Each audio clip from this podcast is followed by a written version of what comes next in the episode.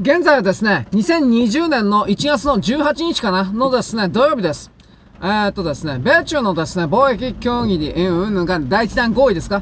これがですね、あの、結ばれた、一応ですね、昨日、今日ぐらいのメディア、マスコミなんかにおいてはですね、一方的にこれはもう中国の完全なる敗北であるという分析をしている人が、いや、やっぱ多いです。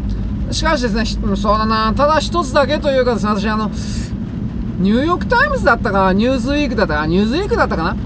これがですね、結局のところその、中国は全然困ってないと。何よりもですね、彼らの中の経済のですね、成長がですね、止まったわけではないと。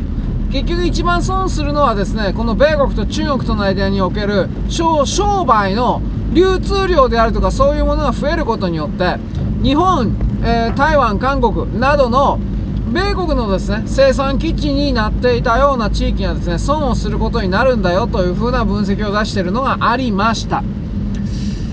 どう転ぶかわかんないんですが、かつて日本は反米的でした。あの、橋本龍太郎さんとかあの辺の時です。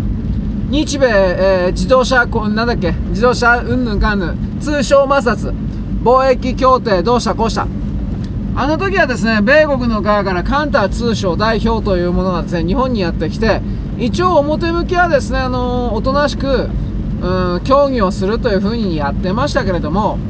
最終的にはですね、まあ、軍事的な脅しであるとか様々なことを含めて、日本は全て飲んだ折れたということになってます。しかし、橋本龍太郎さんがなんでですね、あの当時、あれだけ強硬なですね、反米というかそういう態度をしていたのか。けど、橋本龍太郎さんのですね、愛人が中国人のですね、スパイであったというふうなこと、あなたはもうご存知だと思います。えー、なんだかな、中国共産党のですね、偉い人の娘さん。うん。で、あの、どっかの病院でですね、中国の病院かどっかで、えー、なんだったかな。わざとあのー、橋本龍太郎さんの近くにハンカチを落として、そのハンカチを、あのー、橋本龍太郎さんにですね、拾わせるか何かという形でですね、接近して、どうしたこうしたという。これはあの、自衛隊のですね、幹部であるとかそういうのを落とすために、中国共産党が、えー、女スパイたちにですね、あのー、指令しているマニュアルの典型的なパターンの一つなんですけれども、あのー、中国がいたんでしょうね。普通に考えて。で、あの、だからですね、橋本龍太さんというのは一応癌になったんじゃなかったですか？で、癌になってですね、何回複数回の手術をしたんですけれども、3回目だったか4回目のその手術で失敗してですね、何が失敗したのか知らないんですが、手術のおな、手術中にお亡くなりになったみたいな、なんかそういう流れだったと思います。これをですね、日本国内の左側の中国、韓国、北朝鮮から金と仕事をもらっているようなですね、評論家的な人たちはどう言ったかというと、国に殺された、米国に殺されたとばっかり言っていました。逆の今からですね、もう時間が経ったんで、そしてですね、今の日本国内における、あの、浸透工作の状況とかを見るとですね、その当時におけるこの左側と言われる人々がですね、米国が悪いとかって言っていた、うんぬんかんぬん。ということは逆を返せば、ああ、これはこの人たちは中国から、韓国から金をもらってこのようにですね、言っているのだから、それがお仕事なんだから、橋本龍太郎さんをですね、おそらく口封じで殺害したのは中国か韓国の勢力なんだろうなと。病院の医者のスタッフ、またはですね、病院の中にそれらのですね、暗殺要員のスパイがいてですね、どうなの手術中だったんだがですね、あの、手術が終わってから死んだのかななんかまあ、詳し気になる人調べてください。点滴の中にですね、毒入れりゃほんと終わりでしょいろんなやり方ができます。でですね、うん、今となればですね、この中国の犬ころみたいな評論家みたいな人たちがですね、なんか中国、中国とは言わないのは結局それは中国、韓国がやったからというふうに私は今捉えております。だから同様な動きにですね、小渕さんがあったでしょ小渕さんも殺されたと言われております。あの、脳卒中だとかうんぬんかんぬん。しかしですね、一番よく言われてるのは、うーん、なんだか2000円札であの首里城だったっけ？うん。あれを印刷してですね、沖縄はですね、完全に何が何でも日本のものだということの発信をですね、やったということが中国共産党の激励に触れたみたいな、こういう説を流していた人もいました。うん、でもまあ一応、米国がやったんだというふうなことをや言う人たちはですね、あれは何だったのかな？小渕さん、ロシアに接近していたでしょ。北方領土、4島、うんぬんかんぬんの時。それを受けて森さんもロシアに接近していましたよね。小渕さんも森さんもですね、結局のところ、ロシアから天然ガスを引っ張ってきてですね、それはあの、日本のエネルギー政策に役立てようという風な動きをずっとやってきて、それが米国の激鱗に触れたからという風に言う人もいました。まあ正直わかんないですね。あり得ることだとは思うけれども、そうじゃないかもしれない。で、その流れの中でですね、今の米中貿易協議の云々見てると、今の中国というのは、かつての日本なんです。反米的なことをやっていた、うん、あんなん、どうしたか、自分にはですね、ものすごい力があると勘違いしてですね、自分たちは米国よりも上なんだというふうに勘違いして逆らったんだけれども、その根幹のところはですね、全部米国に金融とかですね、商品発注とかそういうところを含めて全部米国に握られていたということに気づかないまま傲慢なことをやってですね、傲慢な上にですね、あの、工作を仕掛けてですね、米国を追い落とそうということの積み重ねをやったことが、まあ、露見してですね、まあ、米国の奥の院というか支配層たちにですね、あの、激高されたというか、うん。まあ、全く同じですよね。はっきり言って。だから、あここから結論なんですが、米中の合意第1弾を受け入れたことによって、あの、完全に白旗を上げ、その上で、あのかつての日本が反米的から慌てて親日的、あ、親米的なですね、徹底的な親米的なですね、抱きつき戦略とでも言えるような日本に変身していったように、中国もひょっとしたらこれからですね、あの、建前上は反米をやるんだけれども、あの、かつての国、中国国民とかそういうところに向けて、しかし実質はですね、米国の商品をですね、どんどんどんどん買い続けるということにおける米国にお金を儲けさせる、まあ消費地帯としてですね、自分自身を変身させて、そのことによってですね、米国の怒りをまあ解いてもらうというか、関心を買うというか、あのー、そうなった場合どうなる、危険なのは何かというとですね、日本が外されていくということなんですよ。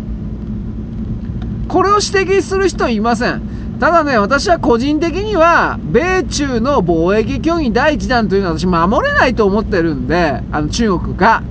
どこかで壊れるだろうなとは思います。第2弾の、うん、合意に関してはですね、こんなもん、だから知的、知的財産権とかあの辺のところがありますから、飲めたら大したもんだなと思ってます。無理だろうなという視点です。ただ、そう、飲んじゃったら、中国共産党が共産党のシステムで中国というものを支配、統制、コントロールするということは私は無理になると思います。どう考えても自由と民主主義とですね、えー、自由投票と、自由選挙、投票によってどうしたこうした。これを認めざるを得なくなると思います。私はそんなこと絶対受け入れられないので、まあ、どっかでね、どっかでやめるんじゃないかなと思ってるんですけどね。中国はとりあえず今の中国というのは、あの、とりあえずは合意して、当場のですね、関税を少しだけでも下げてもらう。あの、これ中国の思惑とだいぶ違いますが、中国は全部下げてもらうつもりで要求だけをしておりましたが、米国は知ったこっちゃありません。だから中国としては時間稼いでですね、うーん、なんだろう。トランプ大統領に不慮の事態が起きるだとか、大統領選挙に負けるだとか、何かがあるかもしれないということでですね、時間稼ぎを取った。これはあり得ると思います。うん、でもね、どうかな。あのー、なんか追い込まれてるかなと。それは思います。ただ、だからといってですね、うんどう、どうかな完全に白旗を上げて、米国の側に、うん、入っていくという風な、この説も一応あり得るんだけど、あり得るんですよ。うーん、と私は一応思います。ただね、米国が中国をこのような形で切り崩すということを、最初から予定していたので、あのー、その大きな全体計画に従って、安倍首相はですね、あの、中国に接近し、習近平さんをですね、日本の国賓待遇で招くだとか、どうしたこうした、という動きを、米国のですね、米国から渡された台本のもとにですね、計画のもとに、これをやったんだという可能性はあります。それはですね、我々思い出してほしいんですが、去年だったのか、一昨年だったか、ロシアのプーチンさんにいきなり北方領土がどうしたという、こうしたという形で、なんか無理やり、無理やり感、だいぶある感じで近づいたでしょ？私はあれどう考えてて中国じゃなかった米国だと思うんですよ。米国のですね、あの、国務省のスタッフがですね、いわゆる日本のですね、NSC、これらの人々にですね、台本を渡して、これやれと。多分そういう計画があったんじゃないかなと思います。別にプーチンさん取り込むことによってですね、中国から切り離すということを一生懸命画策したということです。しかしですね、まあ、ダメ元でというところもあったような気がします。まあ、あのー、プーチンさんは昨日の時点でですね、昨日、おとといか、あの、ロシアの内閣総辞職からの憲法改正からのですね、その憲法改正の内容がですね、どう考えても国際社会からですね、あの、切り離されていくロシアみたいなことを自分で選択するみたいなことになってますから、本当かどうかわかんないですよ。私今調べてるつもりなんだけど、なかなか原文が、うん、あのね、だから昨日も言いましたが、安全保障に関わる面だけなのか、全ての面においてなのか私はわかんないんだけれども、新しいその憲法においては、全ての二国間条約であるか多国間条約であるとかの国際条約よりも、国家間条約よりも、ロシア新憲法の方が上の概念であると。いざとなったらロシアはですね、他の国とのそれらの条約に縛られない、つまり守らないということです。そういうことが明記されるとか、その予定であるみたいなことは一応流されたんです。流れたんですよ。